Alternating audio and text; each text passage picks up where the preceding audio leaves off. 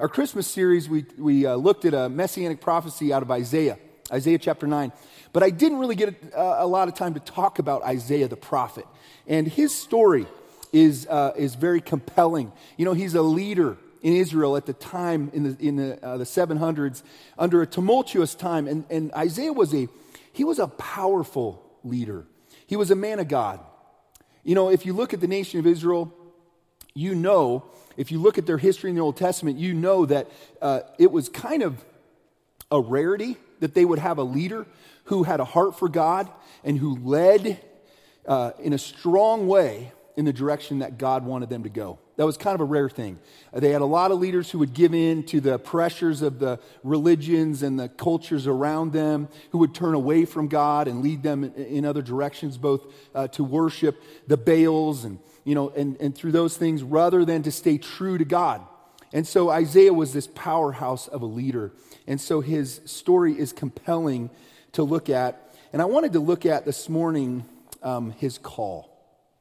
He was called by God to serve. And his calling was uh, a pretty um, interesting process. And I think we can learn from his calling as to how God calls us. So if you want to turn to Isaiah chapter 6, we're going to look at this passage this morning, this chapter in the book of Isaiah. This is where we read about and discover Isaiah's call. Isaiah's calling starts with a spiritual encounter. A spiritual encounter. This is the case for all who are called by God. Each of us, each person called by God, must have an encounter with God. And Isaiah's, Isaiah has an encounter. His encounter is that Isaiah has a vision of God. He has a vision of God. Um, let's read Isaiah chapter 6, uh, starting in verse 1. Follow along as I read. It was in the year King Uzziah died that I saw the Lord he was sitting on a lofty throne, and the train of his robe filled the temple. Attending him were mighty seraphim, each having six wings. With two wings they covered their faces, with two they covered their feet, and with two they flew. They were calling out to each other Holy, holy, holy is the Lord of heaven's armies. The whole earth is filled with his glory. Their voices shook the temple to its foundations, and the entire building was filled with smoke. The nature of visions. Now, listen, uh, people have visions, okay? Uh, we're told in the Bible that um, in the end times, young men and young women will have visions. And there are many people today that feel that they have a vision from God. This vision that Isaiah has is something altogether different. It is a vision directly from God that was meant not just for him, but for us, right? This vision was direct or special revelation that came from God. That is why he ended up writing it down, and it's been preserved for us so that we can look at it. We call it scripture because it was given under the inspiration of the Holy Spirit, right? And so this is a special vision directly from God. If I have a vision of where I think God wants me to go in my life or what he wants me to do, that certainly can come from God and I get to interact with God on that. That's legitimate and real. But this is altogether different. It's distinct. In the Bible, we have individuals who had these kind of visions. Uh, a number of them. Ezekiel was one of the prophets that had a vision from God that he wrote down like this. Um, different, but this type of revelation from God, right? Daniel was another uh, leader and prophet who had visions that he wrote down where God taught him or revealed something to him. In the New Testament, Paul had a vision. He was transported into the third heaven or the, uh, the place in which God dwells, and he was taught things. He saw things that were revelatory to him uh, from God. And then, of course, the Apostle John, who wrote the book of Revelation, that was a vision where he was transported into God's presence to learn things and to see things that God was teaching him. And so these visions come directly from God, they're revelation, okay, and they reveal truth from God that is for the messenger and also for God's people. They're called, as I said, special revelation, and they're for those who follow Jesus. This vision that Isaiah has includes God in a temple, all right, his where he dwells in heaven. Um, his presence, he's up high, so he's in a high position which reflects his posture of leadership and power and authority. His train fills the temple, reflecting uh, the status that he has as, uh, as ruler and leader. And there are angels that are involved in this uh, vision who are worshiping him. Interesting thing is the seraphim, as these angels are identified, this is the only place in the Bible, I think there's two spots in Isaiah where they're mentioned. And so this is unique when it comes to um, the, the beings that we know as angels that are part of God's army. They're part of the heavenly armies uh, who do a number of things. Uh, angels have a number of different responsibilities. They transport or trans, um, um, they give messages, right, from God to people. They fight spiritual battles or warfare. And in this case, the seraphim are, have a role to be in heaven in God's presence, and they're proclaiming with their voices who God is. They're proclaiming truth about him. So they're mighty. They're called mighty seraphim in this passage. They have power. They have six wings, as it says. They cover their faces because no one can look at God. They cover their feet, right? They fly. So they're, they're massive uh, creatures. They have, so they have faces and they have feet. And, uh, and this is a bit of what we learn about them. As I said, they have thoughts and their voices give, uh, give voice to these thoughts and they proclaim truths about God. They say He's holy, He's distinct, He's above us, He's separate from, perfect and pure. He's the commander of heaven's armies. And there are legions of angels in heaven worshiping and proclaiming the truth of God, who God is, and they are part of the work that He is doing. The, the whole earth is filled with the glory or majesty of God. These angels, their voices have so much power that they shake the foundation of the temple. They shake it, and smoke fills the air as a result of the words they're saying. Quite an image, quite an image that Isaiah gets in this vision of God. Through this vision, Isaiah gets a glimpse of the might and power and awe of God. The following was found written in the flyleaf of the evangelist Billy Sunday. Billy Sunday was a great evangelist back in the early 1900s in America. Um, he did uh, meetings all over the country. They built tabernacles for him. Uh, they, literally, he would go into a city and they would build a huge uh, theater, in a sense, or building for him to meet in. They always had sawdust uh, on the floors. And so Billy Sunday was a, just had a powerful um, impact in this country. Um, and so as an evangelist, when he died, they found his Bible, and inside the flyleaf, he wrote these words 29 years ago, with the Holy Spirit as my guide, I entered at the portico of Genesis. I walked down the corridor of the Old Testament art galleries where pictures of Noah, Abraham, Moses, Joseph, Isaac, Jacob, and Daniel hung on the wall. I passed into the music rooms of the Psalms where the Spirit sweeps the keyboard of nature until it seems that every reed and pipe in God's great organ responds to the harp of David, the sweet singer of Israel. I entered the chambers, uh, the chamber of Ecclesiastes, where the voice of the preacher is heard, and into the conservatory of Sharon and the lily of the valley, where sweet spices filled and perfumed my life. I entered the business office of Proverbs and on into the observatory of the prophets, where I saw the telescopes of various sizes pointing to far off events, concentrating on the bright and morning star, which was to rise above the moonlit hills of Judea for our salvation and redemption. I entered the audience room of the King of Kings, catching a vision written by Matthew, Mark, Luke, and John. Thence into the correspondence room with Paul, Peter, James, and John writing the epistles.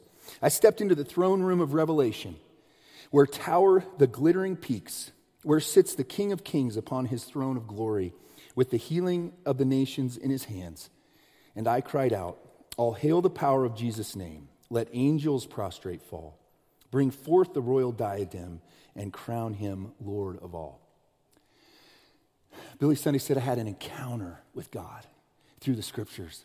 I went through them and I discovered who God is. I get to interact with God through these individuals that he spoke to See, we can have an encounter with God. Every person must have an encounter with God in order to uh, be called by Him. We, have, we can have the same glimpse of God that Isaiah has by the power of God's Word and the revelation that it presents for us. Scripture is alive.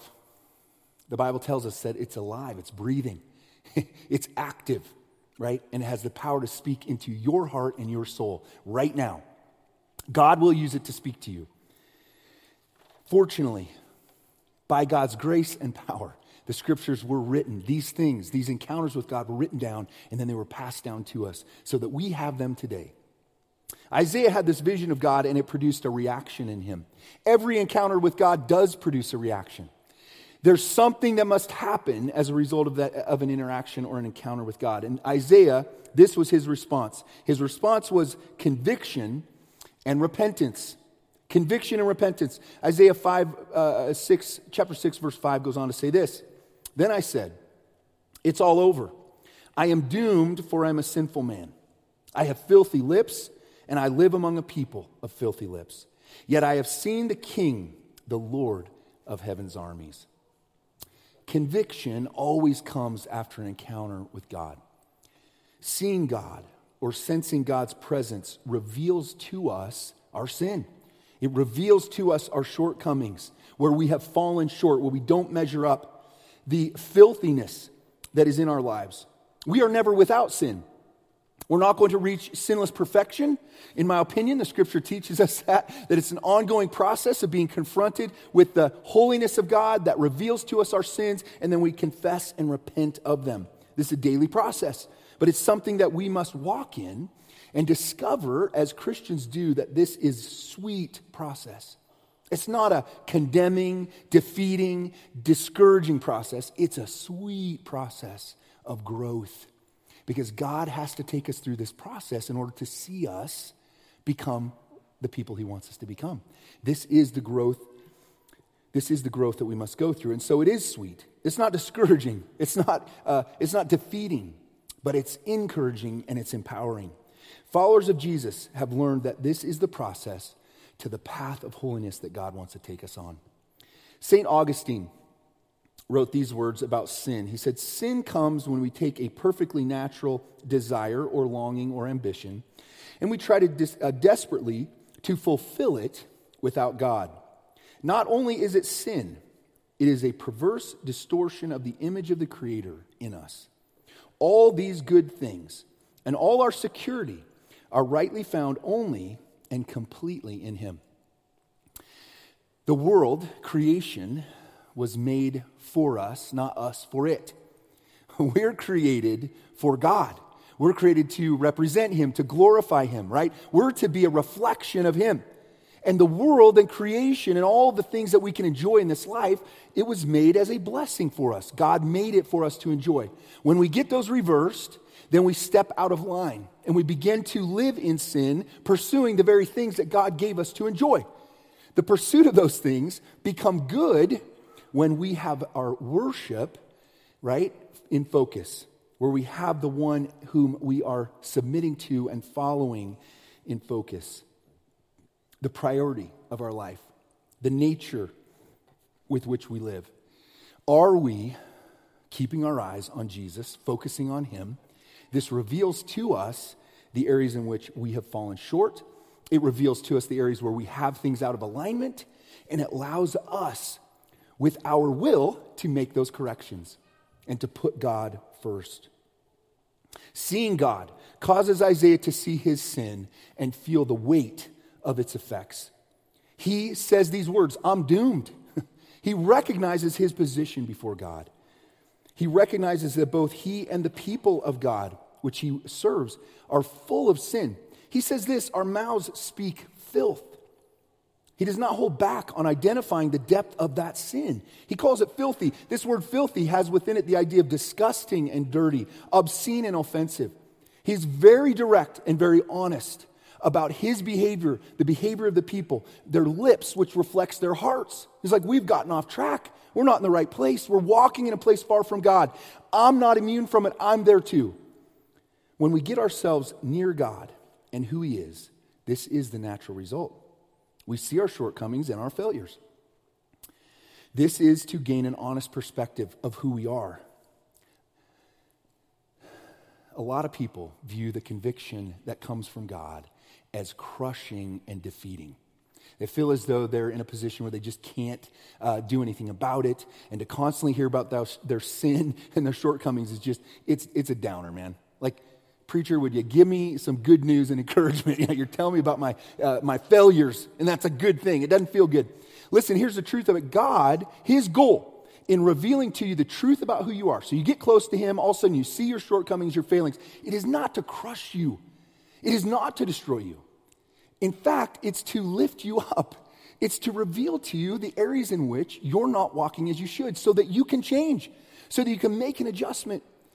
See, when you walk with God, you begin to discover that these times when He reveals to you something is not to defeat you again. It's not to put you down. It's not to smash you, but it is to help you.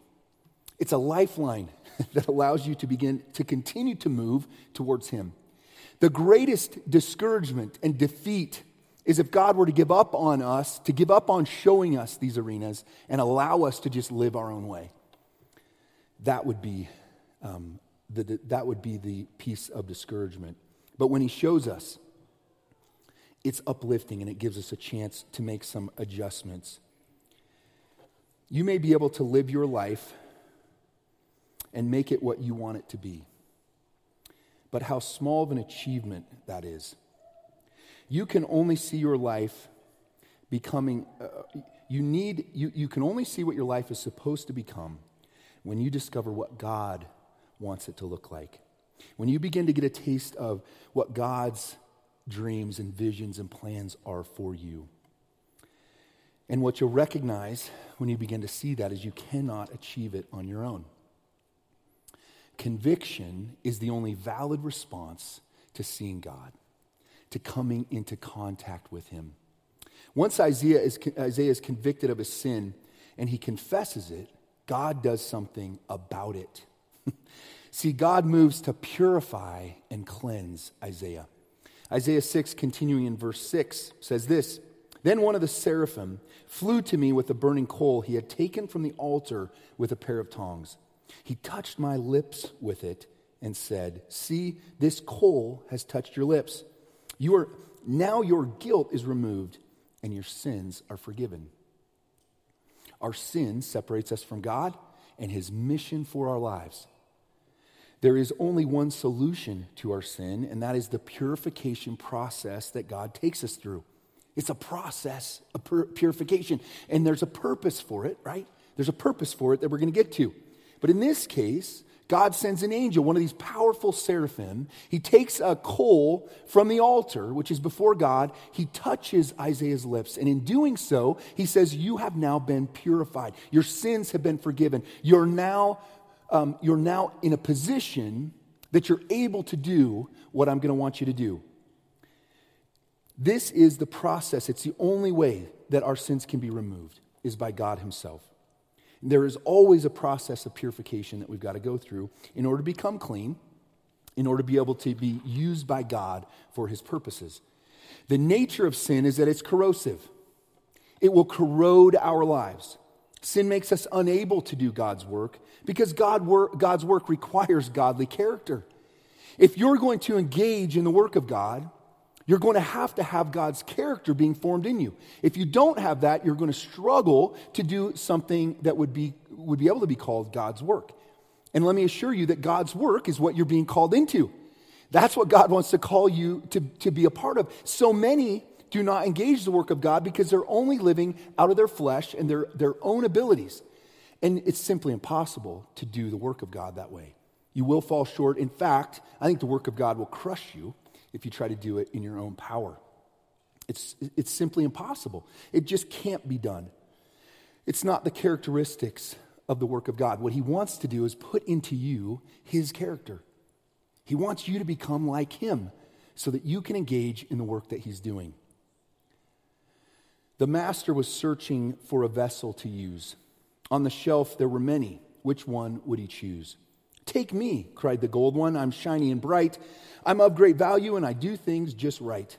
My beauty and luster will outshine the rest, and for someone like you, master, gold would be the best. Unheeding, the master passed on to the brass. It was wide mouthed and shallow and polished like glass. Here, here, cried the vessel, I know I will do.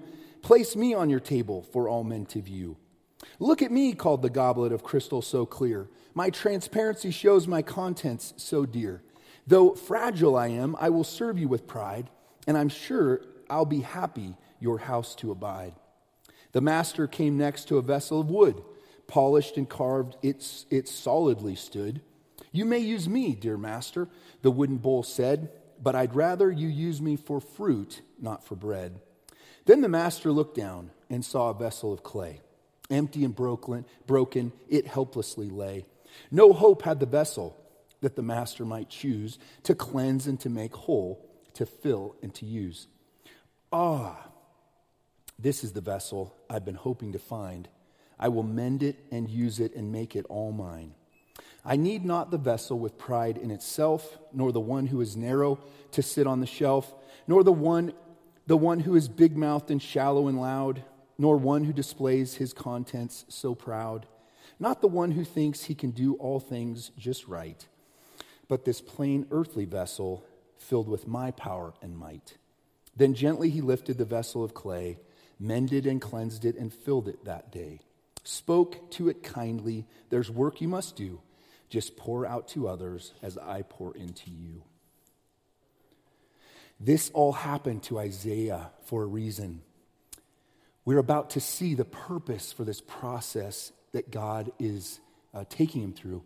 He's revealed himself to Isaiah.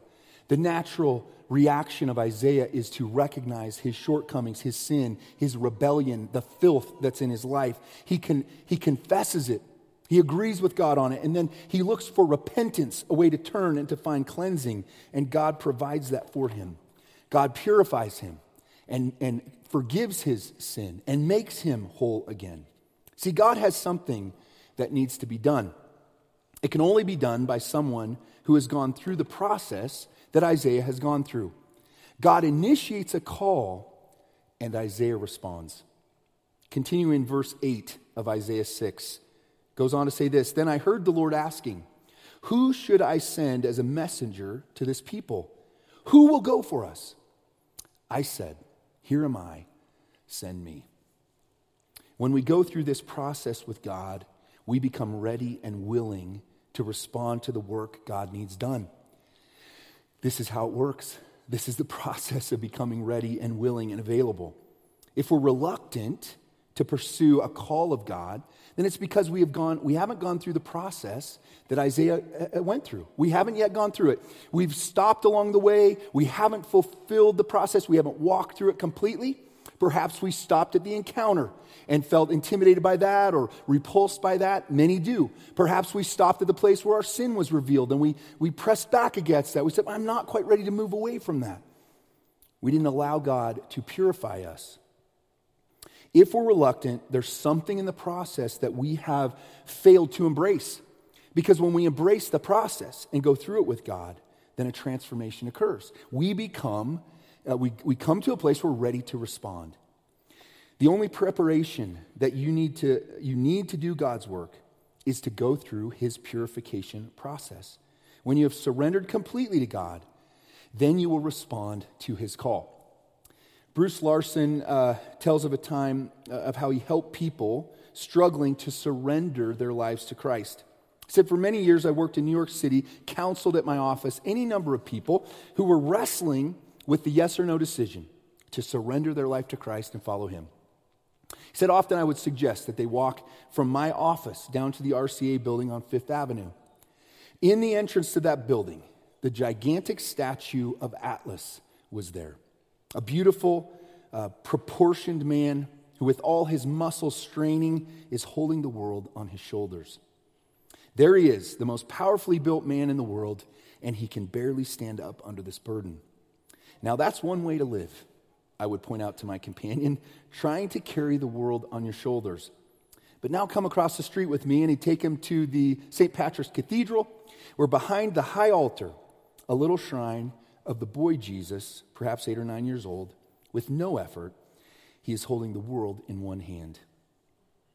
We have a choice. We can carry the world on our shoulders, or we can say, I give up, Lord. Here's my life. I give you my world. I give you the whole world. We can walk in a place of surrender to the power of God. When we do that, and folks, that's the only way we can do it, then we can engage the work of God. We can begin to see what God wants done around us, and we can become a part of that. But this is what we must do. It's both the way to become a follower of Jesus, and it's a way to walk with Him. When I was younger, I worried that God would call me to some place I didn't want to go. I was worried about the call of God because I had parents who were missionaries and I knew what it could look like. Okay? And I heard stories of missionaries saying, Oh, God called me. And it was to a place I thought, I, God, please don't send me there, right? Please don't send me that place. I don't want to go there. So uh, that's the way I thought about it, right? And I was worried about that. When I got older, though, and I surrendered to God, what I realized is that God would, um, that, here's what happened. I would want to go to the place God would call me. See, the problem wasn't the place, it was my heart. It was my willingness to surrender to the process of purification, to gain the heart of God. That comes from the character of God. He will infuse in you his heart, and you will begin to be able to respond to his call. Isaiah responds to God's call. And then God sends Isaiah on mission. Let's continue reading in Isaiah chapter 6 and verse 9. And he said, he being God, Yes, go and say to this people, Listen carefully, but do not understand. Watch closely, but learn nothing. Harden the hearts of these people, plug their ears and shut their eyes. That way they will not see with their eyes, nor hear with their ears, nor understand with their hearts and turn from me for healing. This is a translation from Hebrew, which is the language the Old Testament was written in. What's interesting is that there is a Greek translation of the Old Testament called the Septuagint or the LXX. And this was done so that Greek speaking people um, were able to read the Old Testament. In the Greek version of this passage, this is, what, this is the way it says it Go and say to this people, When you hear what I say, you will not understand. When you see what I do, you will not comprehend. For the hearts of these people are hardened, and the ears cannot hear, and they have closed their eyes. So their eyes cannot see, and their ears cannot hear, and their hearts cannot understand, and they cannot turn to me and let me heal them. The truth is that uh, Isaiah was given a difficult mission. Whichever way we look at this, whether it was God, uh, you know, in the Hebrew translation or the Greek translation, the point is that, that there's a, there's a double edged uh, understanding here that people close their hearts to God, and God will also work in line with that so that they move to a place of repentance. And so, uh, in either case, Isaiah is given a difficult mission to go after. This is not going to be one that makes him popular, that makes other people like him. Oh, look, there comes Isaiah. We get a great message. No, he's going to give a message of uh, judgment. He's going to call out people on where they're at, and it's not going to be fun for them to hear. And they're not going to listen, probably. They're probably going to harden their hearts and get more uh, obstinate about going the direction that they want to go. And so Isaiah's calling is difficult. The mission is not easy, it would not be easy to carry out. And I want to suggest this is always the case when God calls us on mission. He calls us to represent Him in the world, and we certainly live in a time where our message is one that's difficult to hear. God's message is aimed at restoration, but it first has to pass through, pass through judgment. The gospel message, which is of Christ died, he died for your sins so you can be forgiven. Well, the first part of the message is you're a sinner and you need forgiven, which, quite frankly, is a difficult message for many in our day. To hear that they fall short, that they're not in a good place, they're not good people, is in opposition to everything they've been taught. And yet, it's the message that the Bible preaches. It's the truth. And if we're going to present that message, we're going to have to be prepared for people not always to respond with enthusiasm and receptivity. There's a difficult angle to it that we've been called, uh, we've been called to. Going through the process of calling makes us motivated towards the mission God points us to. The mission is different for all of us, but it will be clarified as we walk with God and listen to his voice.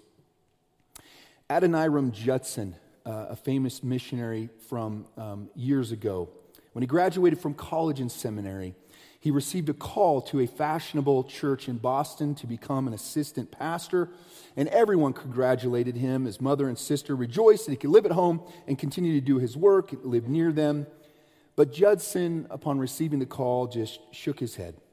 He said, My work is not here. God is calling me beyond the seas to stay here, even to serve God in this ministry. I would feel would only be partial obedience. I could not be happy at that. Although it cost him a great struggle, he left his mother and sister to follow the heavenly calling.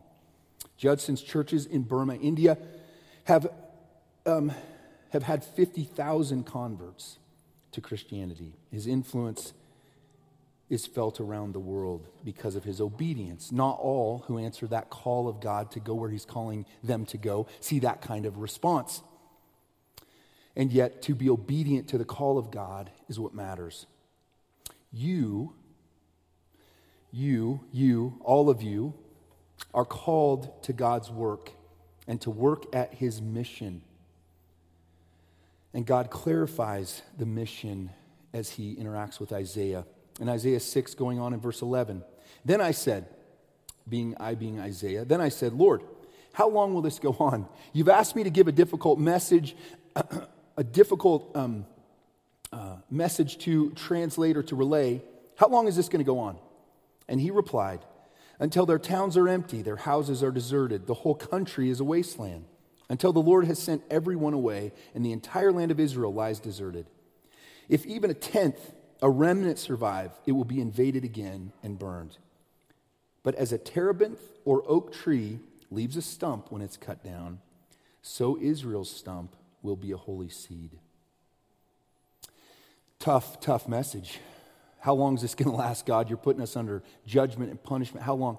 Well, until I have knocked all the rebellious and rebellion out of my people, and until they're, I, can, I can resurrect them from the dead, right? They're going to be like a stump, and life's going to come out of that stump. But nothing that stands is going to remain. See, God puts pressure on people until they turn to Him. He puts pressure on His people. He put pressure on His people here in this, uh, in this season. But He does it to see a response, to see them come back to Himself. I've talked to many people over the years and, uh, and heard them relay uh, seasons of difficulty, seasons where things aren't working, uh, tough stuff going on in their life. And typically, as I listen to those stories and I, see I start to see a pattern, I go, listen, listen, listen. Let me just tell you something. God is pursuing you, He's trying to get your attention. If you want the pressure to stop, the way to get that to stop is to turn to Him. Turn to Him, respond to Him. That's how you get the, because He's going to keep going, because He doesn't give up. He's relentless and He's after you with everything He has. And that's 100% love, 100% concern, 100% desire to get your attention. And unfortunately, some of us kind of need that two by four upside the head, right? It's the only way we'll stop and listen. And so God's willing to do it. He's willing to work with us where we're at. Again, his mission and purpose not to destroy us, but to bring us back to himself. Once God has their attention, they will listen to the hope that he's bringing. That hope is found in what we call the gospel or good news, right? It's the message of hope, it's the message of salvation. A.B. Simpson is reported to have said that the gospel tells rebellious men that God is reconciling, that justice is satisfied, that sin has been atoned for, that the judgment of the guilty may be revoked, that condemnation of the sinner canceled, the curse of the law blotted out, the gates of hell closed, the portals of heaven opened wide, and the power of sin subdued, the guilty conscience healed, the broken heart comforted the sorrow and misery of the fall undone. Jesus has brought a breaking of the bondage of sin, right? The penalty, the guilt, the curse. He's broke it. And the gospel, the good news of it is that we can be reconciled to God and we can be made right. And this is the message that we're to share. It's the mission God's called us to. And as I said before, he's calling every one of you. In the Old Testament, the call of God was to a few, like men like Isaiah. Uh, there were women that led to Deborah and others, but but it was a call to specific individuals, and God would empower them with His Spirit, and He would uh, He would call them out on a mission. Listen, in the New Testament, it is made clear that we are all called. If you follow Jesus, you're called both to follow Him, you're called to serve in His work, and you're called to reproduce yourself in making other disciples. You are called into the whole thing. And you get the Holy Spirit who dwells within you. You have the Word of God, which educates you and trains you. And you're called into these steps. You know, we went through the four chairs of discipleship, the four different calls of Jesus the call to come and see, and the call to follow, to become a follower of Jesus, then the call to serve, to get involved in the work of God, and then the call to reproduce and to make other disciples. God's mission is for all of us. If you claim the name of Jesus, you're called to pursue the mission of God and to work towards it. But in order to do that, we've got to walk through this process that everyone goes through. Isaiah went through it. There is a season, and there are seasons of ministry and of preparation that God takes his people through. And I believe if we can look at anything over the past year, it's been one of those seasons that things have been, have been shaken up. And I've watched people move away from God, further away in their faith. I've watched people move closer to God through this shaking. The truth is that God does these things to bring us uh, to, uh, to get our attention and get us to pay attention to Him and to walk us through a process of preparation. It's refinement, it's purification, it's empowerment so that we're ready to do the work He's calling us to. And I believe God has a new season, a fresh season of ministry and calling for us as a church. And so He takes us through this process. Will we engage it? Will we embrace it? Will we allow Him to walk us through it and bring us to that place where we're ready to hear His call and we're ready to do the work He's calling us to? God is certainly doing this in my life, and He has been. And so my belief is he's going to do it in your life too. Would you respond? Would you embrace it? We have a number of ways to gain clarity, as Isaiah did, on the mission God's calling us to. Here at uh, Mitchell Berean, we have the core classes I mentioned. Those are ways to bring clarity to the calling God has given us as a church and encourage you to engage those. Take advantage of them. Begin to learn who we are and what we're about so that you can get on board with that. Um, you can also talk to people who've been, uh, who are on mission, who have walked through this process. Um, I get to meet with people every once in a while that God's calling and, and they're looking for, man, could you help me understand how this works and get clarity on it? And uh, what, a, what a great privilege it is to, to help with that. Hey, this is what God's done in my life. This is how He's called me. This is how that calling's been refined. You know, and so that's one of the ways we learn. Get around people who have walked down this process. They're a little further than you are in the journey. Read God's word and pray. Your time with God is the most powerful way in which you're going to hear from God and gain clarity on his calling. Get involved in ministry, um, get involved in serving. Listen, it's one of the steps of discipleship. It's the training process. And uh, I've often told uh, individuals I've had a chance to meet with over the years who are looking for God's direction what's God telling me to do? I've said, listen, if you imagine that your life's a ship and you're tied to the dock, it's pretty hard for God to steer your life.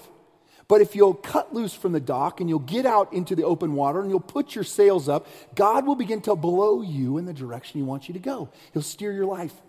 And I think this principle is true. It's difficult to steer a ship that's tied up, right? And so God can begin to direct your life if you'll jump out, get out onto the open waters. It's a little scary and risky, but allow Him to direct your life. My prayer for you and for our church is that if you've never gone through this process that Isaiah walked through, that you would engage it. I know God wants to meet with you. I know He wants to speak to you. I know He wants to give you an encounter with Him, whether it's through His Word, time in prayer, in the middle of a crisis, all kinds of different ways in which God meets us. But I know He will. He wants to, and He will. If you'll engage Him at that level, and listen to him. He'll walk you through the refinement, and you will be empowered to do his work. My prayer is that you'd walk through that process. And can I just encourage you? I don't know. I really don't care how long you've been a follower of Jesus. You've been walking with him a long time. Um, I have too. And this process continues to happen in my life. It needs to happen, right? It needs to happen. Um, we know that when we trust Christ, we're forgiven of our sins. It's washed away. It's as though we never sinned. And yet we're told in 1 John 1 9 to confess our sins. If we confess them, he's able, uh, he's, um, he, he's just and he will forgive our sins and cleanse us from all unrighteousness, right? So we're encouraged to go through this process of confession and repentance. It's a perpetual thing because that's part of our sanctification, being set apart for the work of God. I just encourage you to continue to engage that as a new year begins, to embrace this process that God wants to take us through, that you would allow Him to walk you through a purification so that you can continue to do His work. God, we want to surrender to the mission that you've called us to. We want to be your people, obedient, responsive, not rebellious and difficult. God, I pray that you would do a work in me to soften me to what it is that you want to do in my life. Father, I pray that for all of us, um, for your church and your people, that we would engage that, Father, that we would go into um, those moments with you that might be difficult and a little painful and a little scary, but God, walk us into those moments of encounter with you so that we can see ourselves as we are, so that we can repent and confess and turn and have you purify us so that we can answer your call. God, continue to call us as a church, as individuals. Continue to put that mission in front of us that you've called us to give our lives to. Keep us focused, keep us open, and God, continue to use us to make a difference in this world for you. We pray this in Jesus' name. Amen.